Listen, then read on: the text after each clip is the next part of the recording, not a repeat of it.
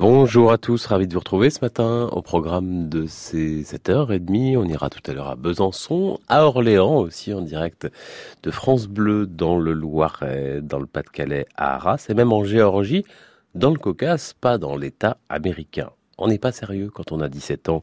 C'est le premier vers d'un poème d'Arthur Rimbaud.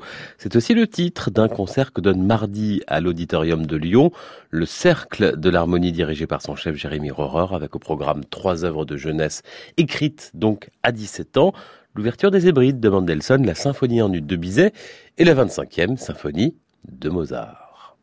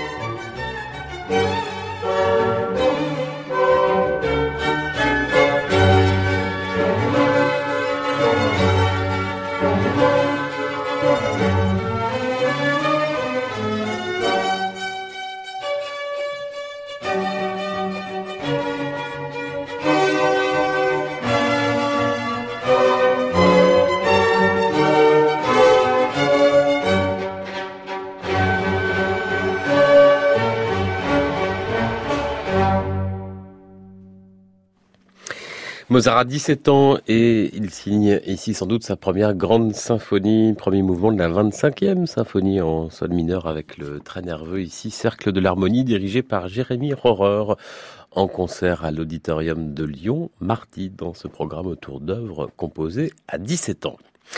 Lui en a un tout petit peu plus, 23 ans, et il est déjà l'un des jeunes pianistes français les plus prometteurs de ces dernières années. Jean-Paul Gasparian a travaillé avec Jacques Rouvier, avec Michel Delberto, Bertrand Chamaillou ou encore euh, Claire Désert. Depuis quelques mois, sa carrière d'école, et ce n'est que justice, soutenue d'ailleurs par France Musique. Vous pourrez l'entendre, Jean-Paul Gasparian, demain après-midi en l'église de Cranfsal, en Haute-Savoie, dans le cadre du novembre musical des Voirons, et puis un petit peu plus tard, le 20 novembre à Bordeaux, à l'Opéra. Festival L'Esprit du piano. De l'esprit, Jean-Paul Gasparian n'en manque pas sur son premier disque récital paru en début d'année, disque de musique russe avec en particulier les études tableaux de Rachmaninoff, particulièrement claires, équilibrées, chantantes. Voici l'une d'entre elles, l'opus 39, numéro 2.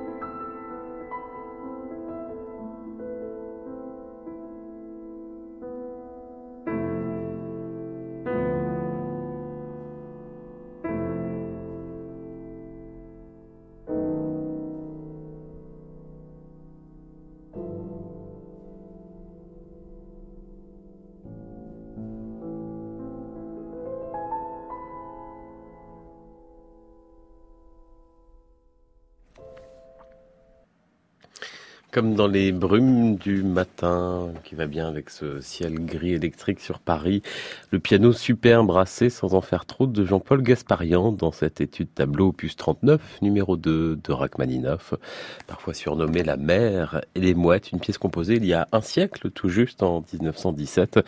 Jean-Paul Gasparian en concert demain en Haute-Savoie dans le cadre du novembre musical des Voirons. Génération France Musique Jean-Baptiste Urbain. 7h46, c'était il y a 350 ans, jour pour jour, le 10 novembre 1668, naissait rue du Monceau Saint-Gervais à Paris, dans le quartier du Marais, Monsieur Couperin, François Couperin, 350 ans après, l'église Saint-Gervais accueille cet après-midi à 15h un concert hommage au compositeur avec le département de musique ancienne du CRR, le conservatoire euh, à rayonnement régional de Paris, au programme des motets, et puis des œuvres pour orgue et pour clavecin.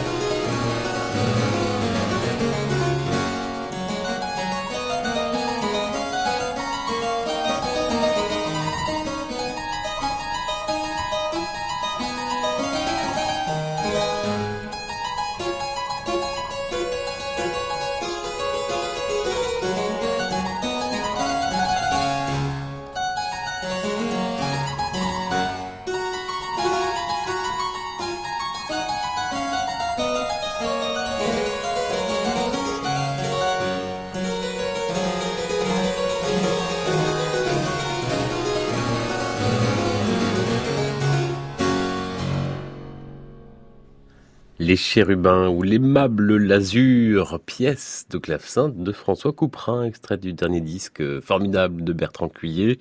Couperin, l'alchimiste. Couperin, 350 ans après sa naissance. Concert anniversaire donc cet après-midi à Paris à l'église Saint-Gervais avec le département de musique ancienne du Conservatoire de Paris, le Conservatoire de la rue de Madrid. 7h50, France Musique participe aux commémorations du 11 novembre avec demain en direct de Versailles, de l'Opéra Royal du Château de Versailles, le concert pour la paix avec le chœur de Radio France, l'Orchestre Philharmonique de Vienne également, la pianiste Yuya Wang, un quatuor de chanteurs américains, allemands, russes et français, concert présenté par Benoît Dutertre et puis euh, tout l'après-midi sera d'ailleurs consacré à cet armistice aux compositeurs de cette époque. Euh, d'autres émissions tout au long de la journée seront programmées en lien avec le 11 novembre de l'émission euh, Au cœur de l'orchestre de Christian Merlin à 9h, consacrée aux orchestres en guerre, jusqu'à 42e rue à 13h, Laurent Vallière, quand Broadway et l'Amérique s'engageaient en Europe dans la Première Guerre mondiale. Les musiciens et la Grande Guerre, c'est aussi une collection de disques aux éditions Hortus. L'un d'eux est consacré aux compositeurs qui ont été mobilisés dans les services de santé de l'armée française. Déodat Séverac, Jacques Ibert et le moins connu Philippe Gobert brancardier musicien et sergent tambour-major du 13e régiment d'infanterie. En 1917, il finit d'écrire une sonate pour flûte et piano qu'il a commencé quelques années auparavant et dans laquelle on entend, on entend clairement qu'il a été l'élève de Gabriel Fauré.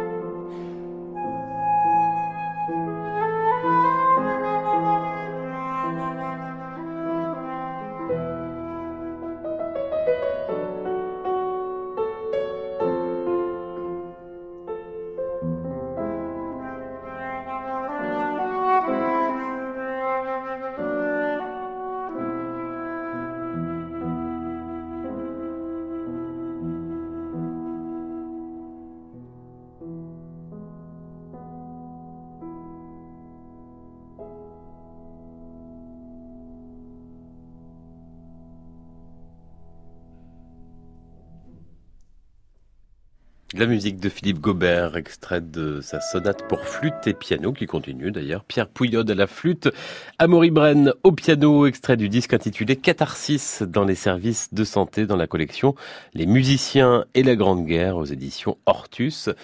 Ce matin, un certain nombre de disques de cette collection sont à gagner. C'est l'heure de notre jeu.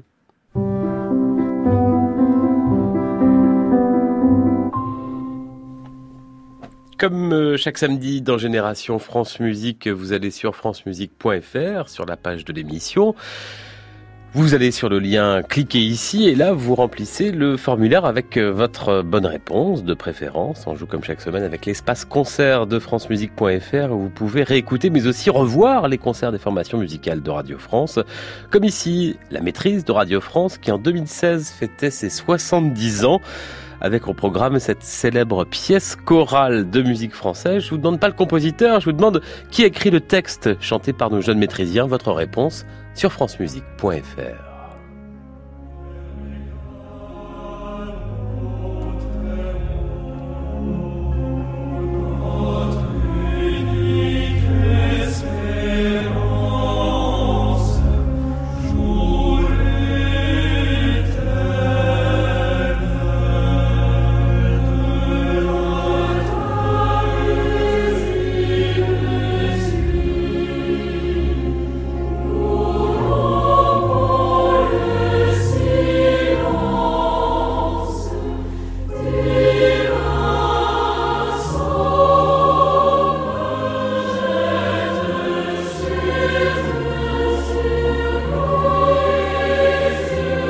écrit ce texte euh, chanté euh, ici en 2016 par euh, la maîtrise de Radio France Et puis il y a des maîtrisiens qui ont un peu mué, des choristes aussi qu'on a entendus. Est-ce Jean Racine? Est-ce Pierre Corneille? Ou est-ce Charles Perrault?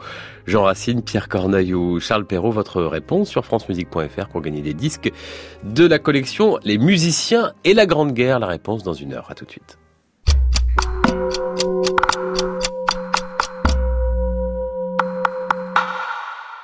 Salutations musicales, c'est Frédéric Lodéon. Nemanja Radulovic nous propose un nouvel album, Baïka, voyage musical à travers l'Orient, au programme Kachatourian, Rimsky-Korsakov et Sedlar. Retrouvez Nemanja Radulovic lundi à 16h dans Carrefour de l'Odéon, sur France Musique et francemusique.fr. France Musique, le média de référence de la musique classique sur le web en France. Deux sites internet français et anglais, sept web radios, une salle de concert virtuelle. Écoutez, réécoutez les podcasts des émissions, les chroniques, les concerts enregistrés en France et ailleurs. Voir, revoir les vidéos de France Musique et toute l'actualité en un clic francemusique.fr et rejoignez toute la communauté France Musique sur les réseaux sociaux.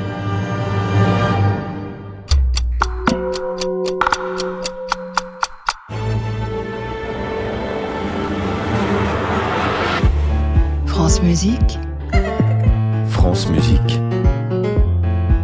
vous allez l'adorer.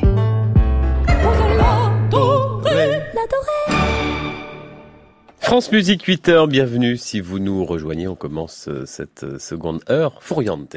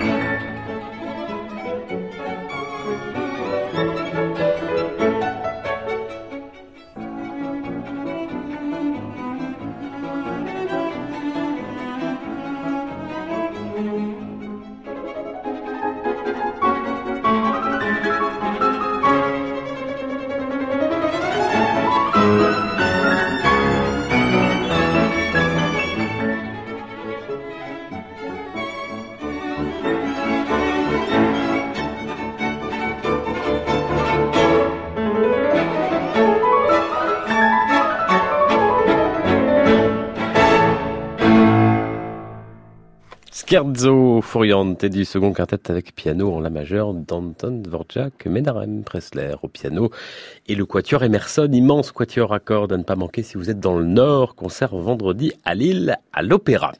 France Musique 8h euh, presque 5, classique info week-end. Nos chroniqueurs sont avec nous, Thierry Lériteau dans un instant. On ira à Arras, je crois, oui c'est ça, mais d'abord la chronique internationale d'Antoine Pecker. Bonjour Antoine. Bonjour Jean-Baptiste, Gamarjoba. Si vous le dites, vous nous emmenez aujourd'hui dans le Caucase, en Géorgie, où se déroule début décembre le second tour de l'élection présidentielle. C'est une ancienne diplomate française, Salomé Zourabichvili, qui est arrivée en tête du premier tour fin octobre. Alors, comment se positionnent politiquement les artistes en Géorgie, Antoine? Ce qu'on constate, c'est que la personnalité qui cristallise toujours le débat politique en Géorgie, c'est l'ancien président pro-occidental Mikhail Saakashvili. D'ailleurs, Salomé Zourabichvili, dont vous parliez un instant, Jean-Baptiste, a travaillé à ses côtés avant de s'en éloigner et de porter sur son mandat un regard extrêmement critique, allant jusqu'à qualifier sa politique de parodie de démocratie. Je la cite. À travers le mandat Saakashvili, c'est la guerre il y a dix ans en Ossétie entre la Russie et la Géorgie, on s'en souvient, qui laisse toujours un goût amer. Et les artistes se positionnent ouvertement dans ce contexte. Par exemple, la pianiste Katia Bouniatishvili, que vous adorez, Jean-Baptiste, est toujours une fan de l'ancien président Saakashvili. Il a changé la vision qu'on avait de l'avenir, c'est ce qu'elle a confié à son sujet. De l'autre côté, une pianiste comme Eliso Bolvadze est une fervente opposante et bien plus proche de Bidzina Ivanishvili, j'espère que vous suivez, l'oligarque qui a fondé le parti du rêve géorgien auquel appartient justement la candidate à la présidentielle Salomé Zourabichvili. Quelle est, Antoine, aujourd'hui la politique culturelle euh, du gouvernement géorgien? Ce qui est sûr, c'est que le ministère de la Culture n'a dans ce pays presque aucun moyen. Par contre, les artistes disposent d'un soutien de poids en la personne justement de Bizina Ivanishvili, le fondateur du rêve géorgien.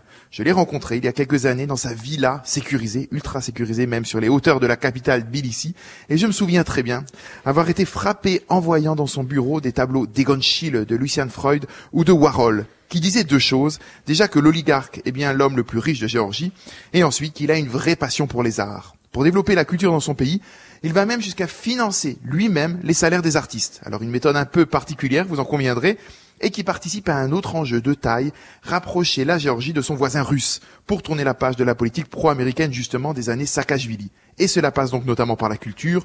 Au conservatoire de Tbilissi, un très beau bâtiment dans le centre de la capitale, ce sont les méthodes russes qui sont toujours enseignées, et les artistes russes sont à nouveau invités dans le pays. Reste que la pilule ne passe pas encore auprès de tous les musiciens géorgiens qui se souviennent que Valéry Gergiev, le célèbre chef d'orchestre, a dirigé un concert en faveur de l'armée russe lors de la guerre en Ossétie du Sud. Il est lui-même d'origine ossète, mais côté russe. La violoniste géorgienne, d'ailleurs, Lisa Batiashvili, a longtemps refusé de jouer avec Valéry Gergiev. Cette petite république du Caucase, comme c'est le cas de nombreux États issus de l'ancien bloc soviétique, est donc toujours tiraillée entre un positionnement pro-occidental ou pro-russe, et la musique est la caisse de résonance de ces tensions. Antoine Pecker, la chronique internationale et en géorgien, en partenariat avec la lettre du musicien. Merci. Antoine, vous connaissez Sulkan Tintsadze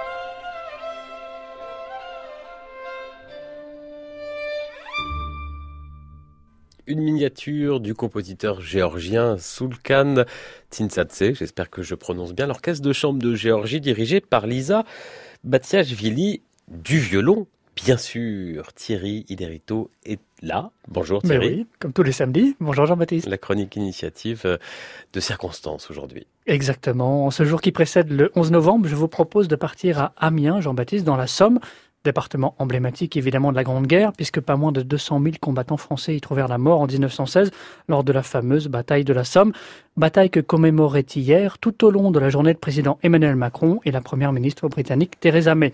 C'est dans l'un des lieux hautement symboliques de ce tourisme de mémoire à la cathédrale d'Amiens que se produiront ce soir de concert les voix de femmes de l'ensemble Sequenza 9-3, le chœur de l'armée française, ainsi que le chœur de chambre du Québec, au total plus d'une quarantaine de chanteurs a cappella pour célébrer la paix dans un programme allant de la messe à trois voix d'André Caplet, composé en 1919 par un musicien fortement éprouvé par la guerre, à l'ode à la paix Friede auf Erden de Schoenberg, écrit lui quelques années seulement avant le début du conflit. Et pourquoi est-ce à la cathédrale d'Amiens?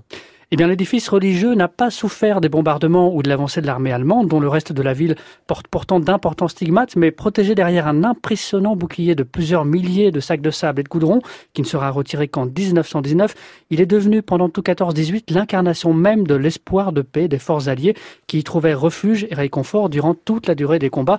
Il était donc naturel que le site accueille ce programme aux allures de requiem de guerre recomposé, imaginé par Catherine Simon-Pietri, la chef de Sequenza 9-3, et Aurore chef du cœur de l'armée française. C'est un programme Thierry Lériteau qu'on ne va entendre qu'une fois à Amiens?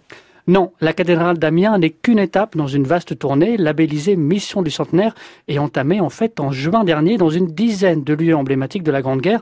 Il me semblait normal de relier mon métier de musicienne au devoir de mémoire au travers de notre art. C'est ce qu'explique sobrement Catherine Simon-Pietri, qui est à l'origine du projet.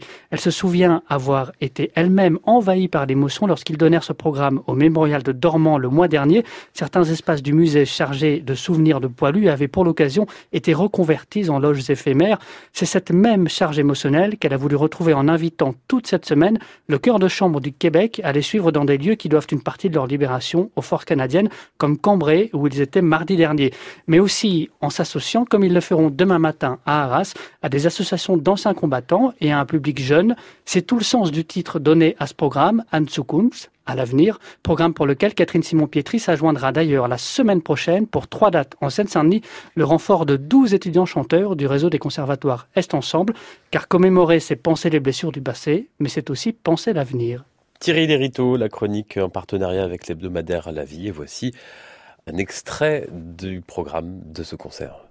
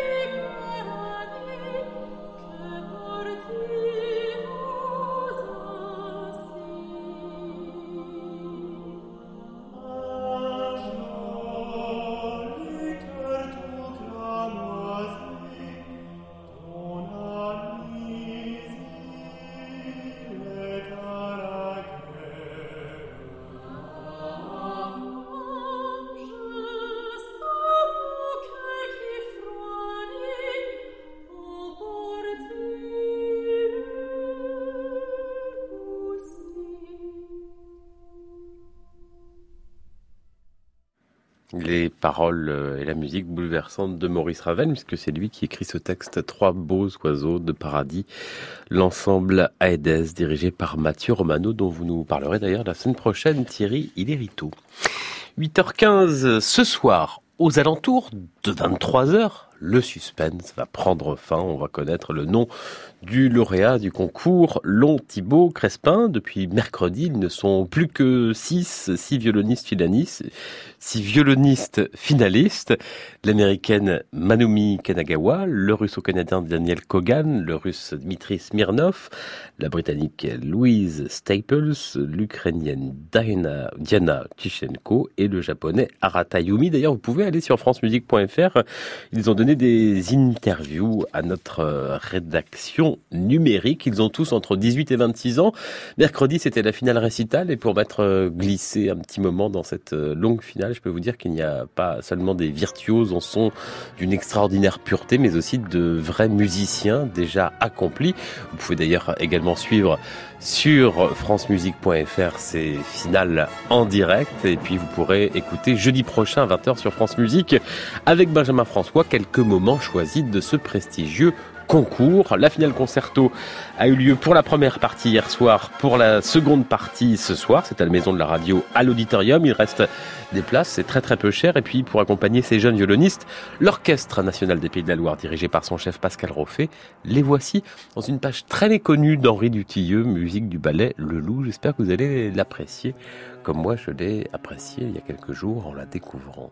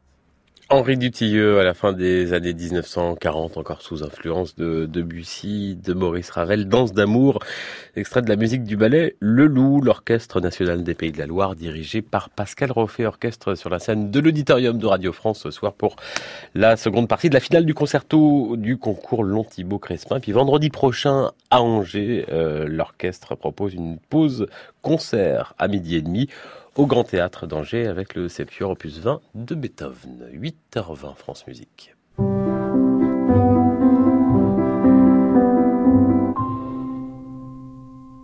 Musique en région ce matin en direct de France Bleu Orléans avec Florence Bolton. Bonjour. Bonjour.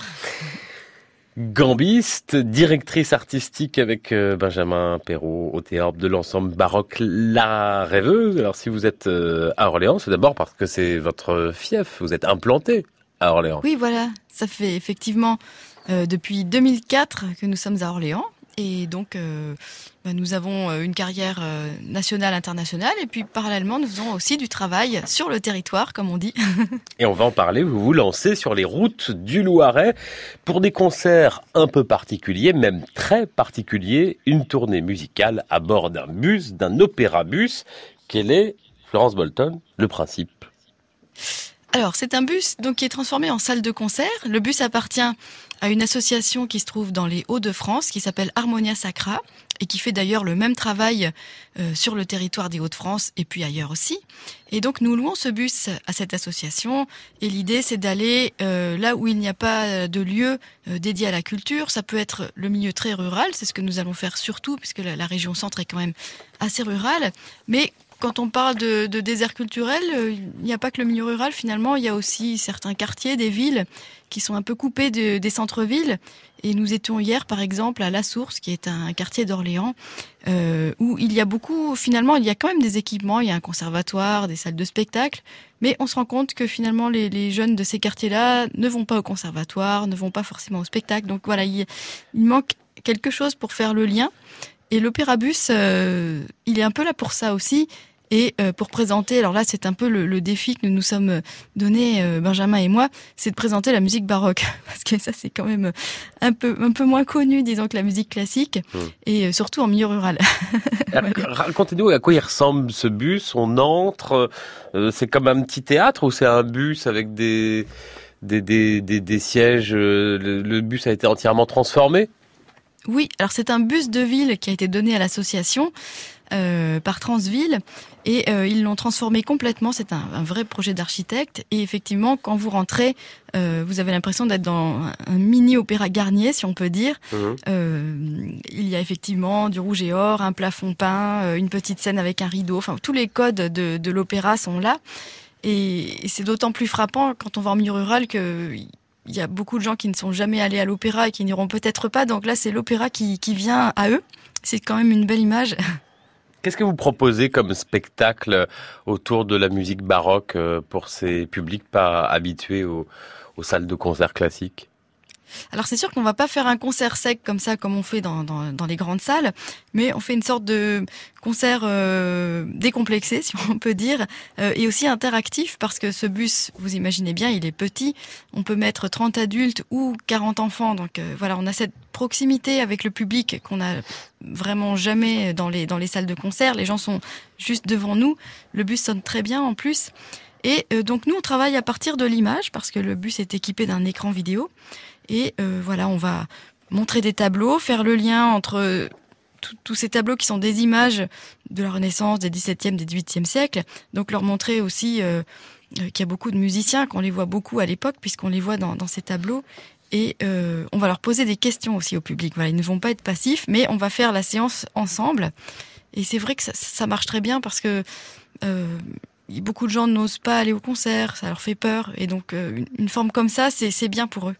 Florence Bolton, euh, vous leur jouez du maramarais oui, tout à fait. On joue du maramarais. D'ailleurs, on est très fiers parce que là, c'est, on a un tableau de maramarais qui est au château de Blois, donc euh, on a quand même un tableau de maramarais en région centre.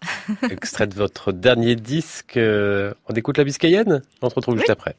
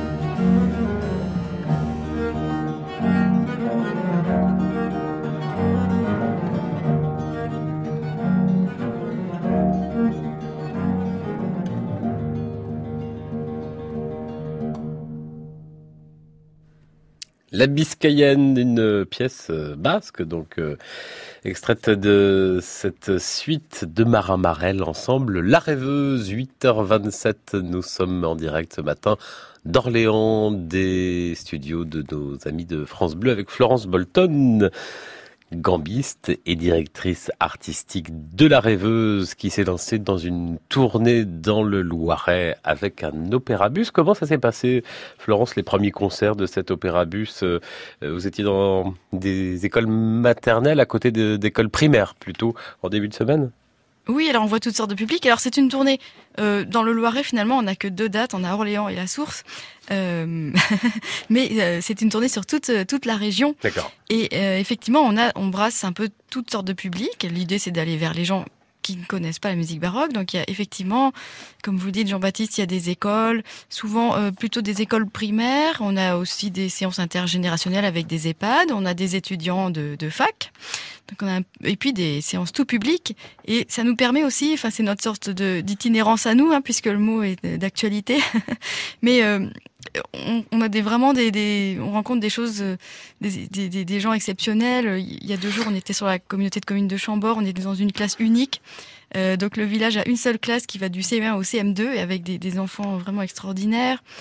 Hier, on était à la source, donc ce fameux quartier d'Orléans, avec des gens qui ont leur propre code. Les séances commencent à n'importe quelle heure et voilà. Donc, voilà, on, va un peu. Ça, ça, ne se passe pas dans les salles de concert habituelles puisque tout est bien réglé. Et là, on est un peu obligé de s'adapter aussi aux usages locaux, on va dire. Je voulais vous demander justement qu'est-ce que à vous, qu'est-ce que ça vous apporte à vous ces échanges par rapport au concert classique comme musicien Est-ce que ça vous change? Vous en sortez euh, différent? Ah bien sûr, oui. Alors ça c'est un choix aussi de euh, parce que ce n'est pas tous les artistes qui acceptent de le faire. Et un journaliste il y a peu me disait mais mais pourquoi vous faites ça? Franchement, euh, vous avez une belle carrière. Et voilà, c'est un choix que nous avons fait avec avec Benjamin, l'autre directeur artistique de la Rêveuse, euh, parce qu'en fait il faut quand même se dire que la société de demain on la fabrique aujourd'hui.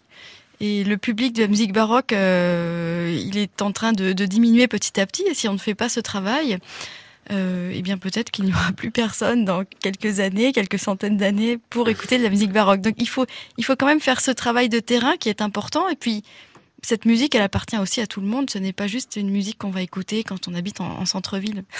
Mais par exemple, vous faites des rencontres des gens qui vous disent, euh, qui ont des révélations après euh, ces, ces, concerts avec l'Opéra Bus? Ah oui, les gens sont contents parce qu'en fait, si on avait proposé un concert dans l'église d'un village, je pense qu'ils ne seraient pas venus. Et là, il y a quand même la magie du bus. Euh, les gens ont envie, évidemment, de rentrer dans le bus et de voir commencer à l'intérieur. Donc il y a cette curiosité. Et puis une fois qu'ils sont dans le bus, eh ben, ils se rendent compte que la musique baroque, ça s'écoute bien. Donc ça se passe comme ça. Une tournée jusqu'au 30 novembre, Florence Bolton, et pas euh, que dans le Loiret, il y a également euh, euh, le Cher, l'Indre-et-Loire, si je me souviens bien de mes départements de la région. Oui, tout à fait. Vous nous apportez à 8h30 une exclusivité ce matin, un extrait de votre prochain disque, London circa 1700, avec notamment la musique de William Croft en quelques secondes. C'est quoi ce programme de ce disque Mirare qui sort en janvier? Alors c'est toujours un programme qui a un petit lien avec euh, avec l'actualité parce qu'on aime bien ça. Euh, c'est un programme autour de la musique instrumentale à Londres qui va sortir. Alors il y aura trois disques. Là c'est le premier. Et euh, l'idée autour de ce programme, c'est surtout que Londres a été une ville très ouverte à cette époque-là, et euh, il y a eu beaucoup de musiciens étrangers qui ont apporté leurs pattes aux arts, enfin à la musique, mais il y a aussi il y a eu aussi des peintres. Et donc euh, finalement, euh, la musique a été très européenne à Londres et pas seulement anglaise. Donc voilà, c'est un petit clin d'œil à l'actualité. C'était pas vraiment le Brexit. Voilà. William Croft, euh, qu'on découvre grâce à vous, Florence Bolton. Bonne tournée Opéra Bus. Et on parlera de ce, cet album euh, de la rêveuse Purcell et sa génération. Voici donc euh, en exclusivité ce matin sur France Musique cette sonate pour deux flûtes et basses continues de William Croft. Et deux violons. Merci.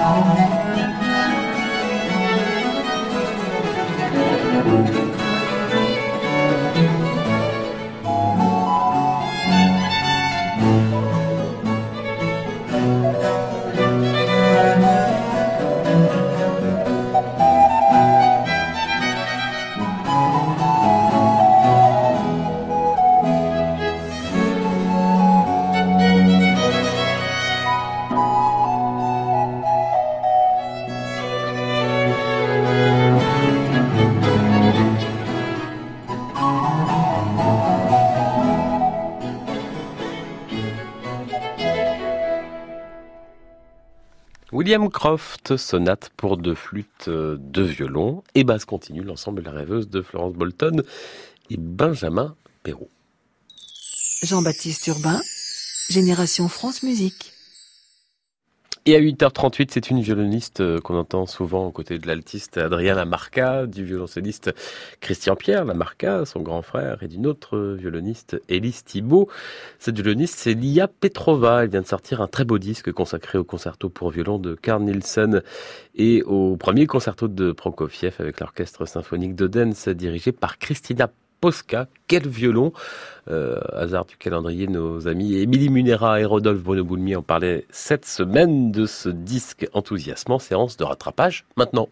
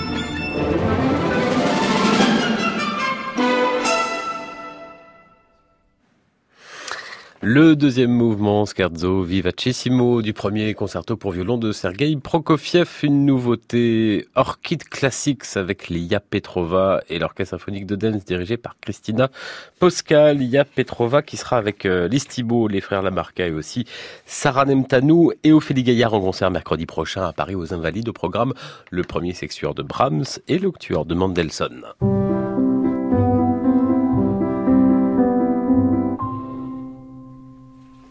Au cœur de la transmission de la pédagogie de la pratique amateur, faites passer la chronique de Nathalie Moller. Bonjour Nathalie. Bonjour Jean-Baptiste.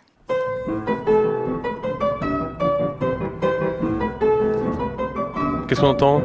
Alors là, Jean-Baptiste, on est à Besançon, au théâtre Ledoux, et on assiste à la répétition d'un opéra, L'enlèvement au sérail de Mozart. Jusque-là, rien de plus classique, sauf que, sauf que ces choristes qu'on entend chanter sont des amateurs qui sont pour la première fois sur la scène d'un opéra aux côtés d'artistes professionnels, Julien Chauvin et le chef d'orchestre. Dans L'enlèvement au sérail, il y a euh, plusieurs chœurs qui sont des chœurs liés à la musique euh, turque, hein, à la musique, les, chœurs de janissaire. Là, on est dans, une situation où Mozart utilise le chœur comme un chœur populaire. Et euh, dans, le projet, on avait envie d'associer, euh, pour ces chœurs qui sont très simples, très simples à monter, des, des chœurs des, des villes dans lesquelles on allait jouer.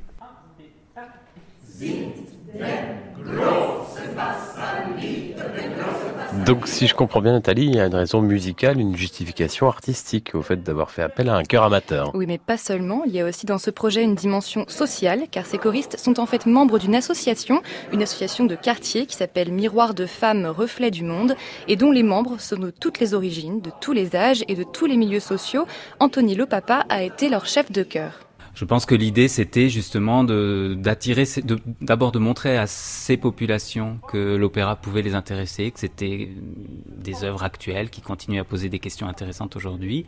Et je pense que par rapport au public, il y a aussi l'idée que euh, que tout le monde peut participer, que tout le monde peut chanter, que la musique est, peut accueillir n'importe quelle personne qui a envie d'en faire. Et que là aussi, ça n'est pas réservé aux gens du sérail, sans vouloir faire un mauvais jeu de mots. Euh, qui sont déjà identifiés comme aimant la musique classique, pratiquant la musique classique au conservatoire, etc. Tout le monde peut apprécier l'opéra, c'est le maître mot de ce projet, mais les choristes, eux, qu'est-ce qu'ils en pensent? Réponse avec Tania Nikolov, membre du chœur et coordinatrice de l'association Miroir de femmes, reflet du monde mon propre sentiment, c'est euh, la fierté. Euh, la fierté. Euh, déjà, je suis, je suis dans ceux qui participent, c'est-à-dire je chante également. Je m'arrête sur chaque visage, les yeux qui pétillent. C'est formidable de, chanter à côté des de, de personnes qui sont professionnelles, d'apprendre, d'avoir le rigueur. Je pense à un apprentissage de la vie, au-delà de, de la musique, de tout ce qu'on fait ici. Et pour aller écouter Tania ainsi que tous les artistes de l'enlèvement au Sérail, rendez-vous les 13 et 14 novembre à Besançon. Mais si vous êtes un petit peu trop loin du département du Doubs, eh bien il y aura d'autres dates en novembre, en décembre et en janvier à Lieu-Saint, Compiègne, Quimper, Dunkerque et au Mans.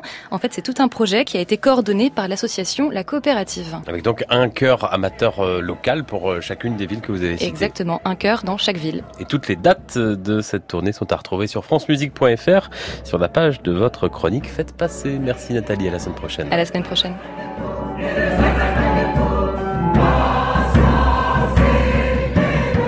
Et le chœur, euh, le concert de la loge de Julien Chauvin vient de sortir un superbe enregistrement consacré à Haydn de Vienne, mais aussi Jean-Baptiste Davot, compositeur français de la fin du XVIIIe et du début du XIXe, né comme Berlioz à la côte Saint-André et auteur de cette symphonie concertante où toute ressemblance avec des chants patriotiques et autres hymnes nationaux ne serait pas purement fortuite.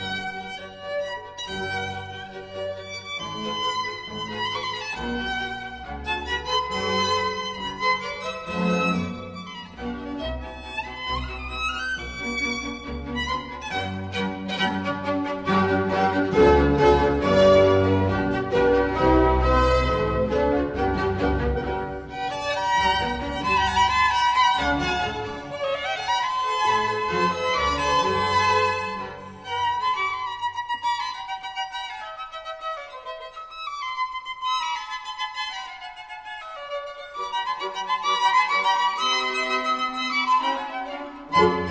you.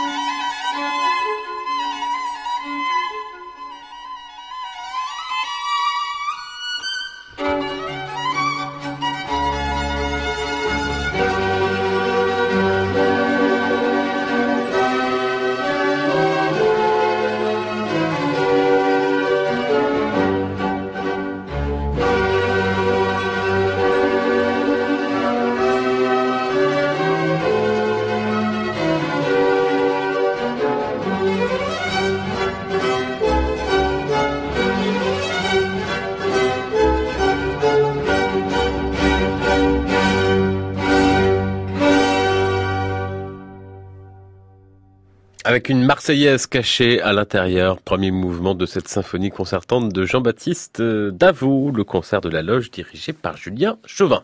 8h53, le chef d'orchestre et contre-ténor Dominique Viss sera l'invité de Génération France Musique, le live, dans 15 jours, le 24 novembre, chez Clément Rochefort pour les 40 ans de l'ensemble Clément Jeannequin. C'est à 16h, c'est au théâtre de l'Alliance française. Je viens de regarder sur maisondelaradio.fr, il reste quelques places, vous pouvez réserver maintenant, tout de suite. C'est à Dominique Viss nous consacrons notre euh, séquence, leur premier pas. Alors c'est pas vraiment ses premiers pas, c'était en 2010. Il chantait ici à la Maison de la Radio Ces chemins de l'amour de Francis Poulenc.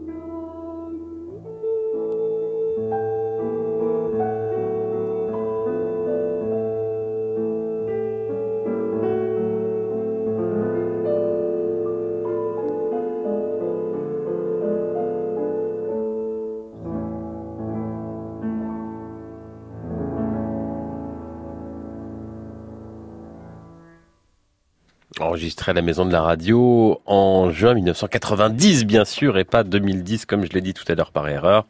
Les chemins d'amour, musique de Francis Poulenc, texte de Jean Anouilh, c'était Dominique Viss et Daniel Salzer au piano. Leur premier pas à retrouver sur francemusique.fr.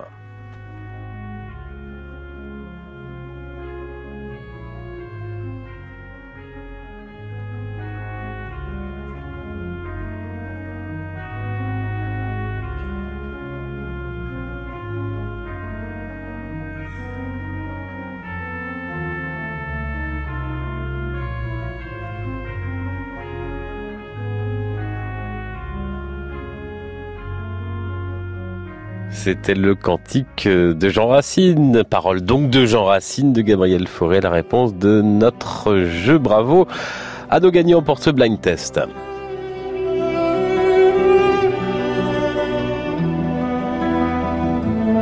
Et puis quelques mesures de Francis Lay, la musique du cinéma de minuit. Vous retrouvez une émission spéciale euh, Francis Lay, disparu cette semaine à 19h samedi chez Laurent Valero sur France Musique. Merci, merci à Marie-Ferdinand Pierre Tessier, Laurent Lefrançois, Valentin Bobinet et Morgane Dadon.